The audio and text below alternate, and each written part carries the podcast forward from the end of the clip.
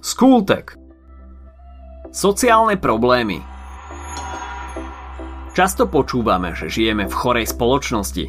Ako je však chorá? Príznaky choroby môžeme vidieť všade. Čo je však jej príčinou? A je to len naša spoločnosť tu a teraz, ktorá takto trpí. Ako ju možno vyliečiť? Alkoholizmus, kriminalita, ľudia bez domova. Spoločenské problémy sú všade tam, kde sú ľudia. Niektoré z nich sa horšia alebo naopak zlepšujú v závislosti od momentálnej situácie v krajine. Veľmi často sa skloňuje napríklad problém nezamestnanosti, ktorá sa každým rokom mení, buď stúpa alebo klesá. Sociálny problém môžeme definovať ako nepriaznivý stav v spoločnosti, ako situáciu, ktorá je pre tých, ktorých sa týka náročná až neriešiteľná a výrazne sťažuje každodenný život. Medzi najbežnejšie sociálne problémy modernej spoločnosti patrí nezamestnanosť, diskriminácia, rasizmus či chudoba. Skúmaním problémov spoločnosti a ich možnými riešeniami sa zaoberá sociológia. Používajú sa pritom rôzne ankety, dotazníky a rozhovory s ľuďmi či prieskumy verejnej mienky, ktoré potom sociológovia vyhodnocujú a definujú problémy aktuálnej doby. Odpoveďou na sociálne problémy je napríklad sociálna práca. Sociálna práca skúma konkrétne sociálne problémy, pôvod a príčiny ich vzniku a snaží sa nájsť optimálne riešenia. Sociálna práca môže byť preventívna, kuratívna a rehabilitačná. Viete povedať, aký je medzi nimi rozdiel? Preventívna sociálna práca nájde uplatnenie napríklad na školách. Jej úlohou je predchádzať vzniku sociálnych problémov jednotlivcov, napríklad zabrániť tomu, aby sa mladí ľudia dostali do situácie, kedy by mohli siahnuť po drogách. Ide o osvetu, vzdelávanie a rôzne typy poradenstva, ako keď ste na strednej alebo aj základnej škole mali prednášky o nebezpečenstvách používania alkoholu a drog. Kuratívna sociálna práca sa už stará o vzniknuté problémy. Snaží sa ich zmierniť alebo úplne odstrániť. Metódami kuratívnej sociálnej práce je napríklad tiež rôzne poradenstvo, ale aj sociálna pomoc a rôzne sociálne služby pre ľudí v núdzi. Rehabilitačná sociálna práca potom už pracuje priamo s ľuďmi, ktorí sa ocitli na šikmej ploche a potrebujú pomoc. Sociálni pracovníci pomáhajú takýmto ľuďom začleniť sa späť do spoločnosti. Na základe toho, s koľkými ľuďmi sociálni pracovníci pracujú, môžeme hovoriť o skupinovej, individuálnej alebo komunitnej sociálnej práci. Sociálni pracovníci vykonávajú ťažkú, neoceniteľnú prácu, ktorá je bohužiaľ často prehliadaná. Čo sa týka konkrétnych sociálnych problémov, ktorým čelia obyvatelia Slovenska, nie je ich málo. Napríklad v roku 2010 považovali Slováci za najväčší problém nezamestnanosť, z ktorej potom môže vyplývať mnoho ďalších negatívnych javov. Ak človek zostane bez práce, môže sa uchyliť k alkoholizmu, drogám alebo kriminálnej činnosti. A ak má navyše aj rodinu, problém je ešte o to väčší, pretože už nejde o jednotlivca, ale treba brať do úvahy aj deti. Nezamestnanosť Slovákov trápila aj podľa prieskumu uskutočneného o 4 roky neskôr, v roku 2014. Ruka v ruke s nezamestnanosťou idú aj obavy ohľadom životnej úrovne a sociálnych istôt.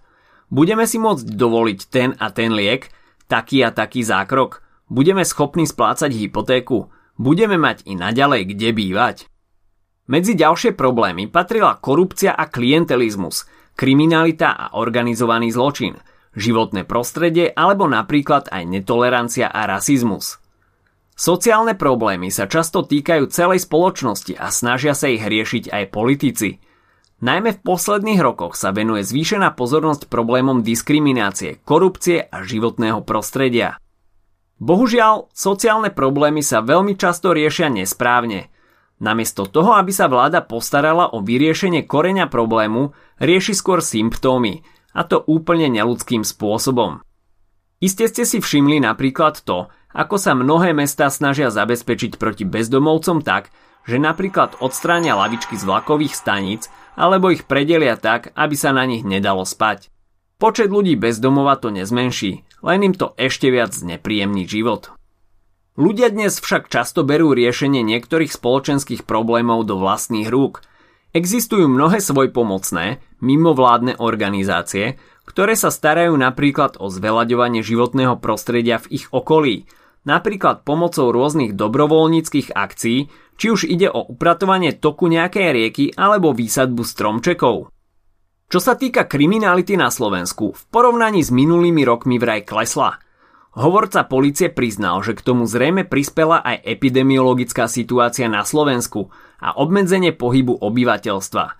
Najviac zločinov bolo spáchaných v Bratislavskom kraji, najmenej zase v Trenčianskom.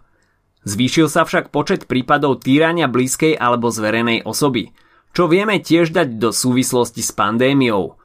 Počas lockdownu ste si mohli všimnúť na sociálnych sieťach zvýšenú osvetu ohľadom domáceho násilia, keďže pre obete bolo veľmi ťažké vyhľadať pomoc. Došlo aj k nárastu prípadov spojenými s rozširovaním detskej pornografie, nedovoleného ozbrojovania a obchodovania so zbraňami či vyhrážaní. Došlo však k poklesu násilných trestných činov a prípadov sexuálneho zneužívania. Ďalšou dobrou správou je aj pokles ekonomickej kriminality.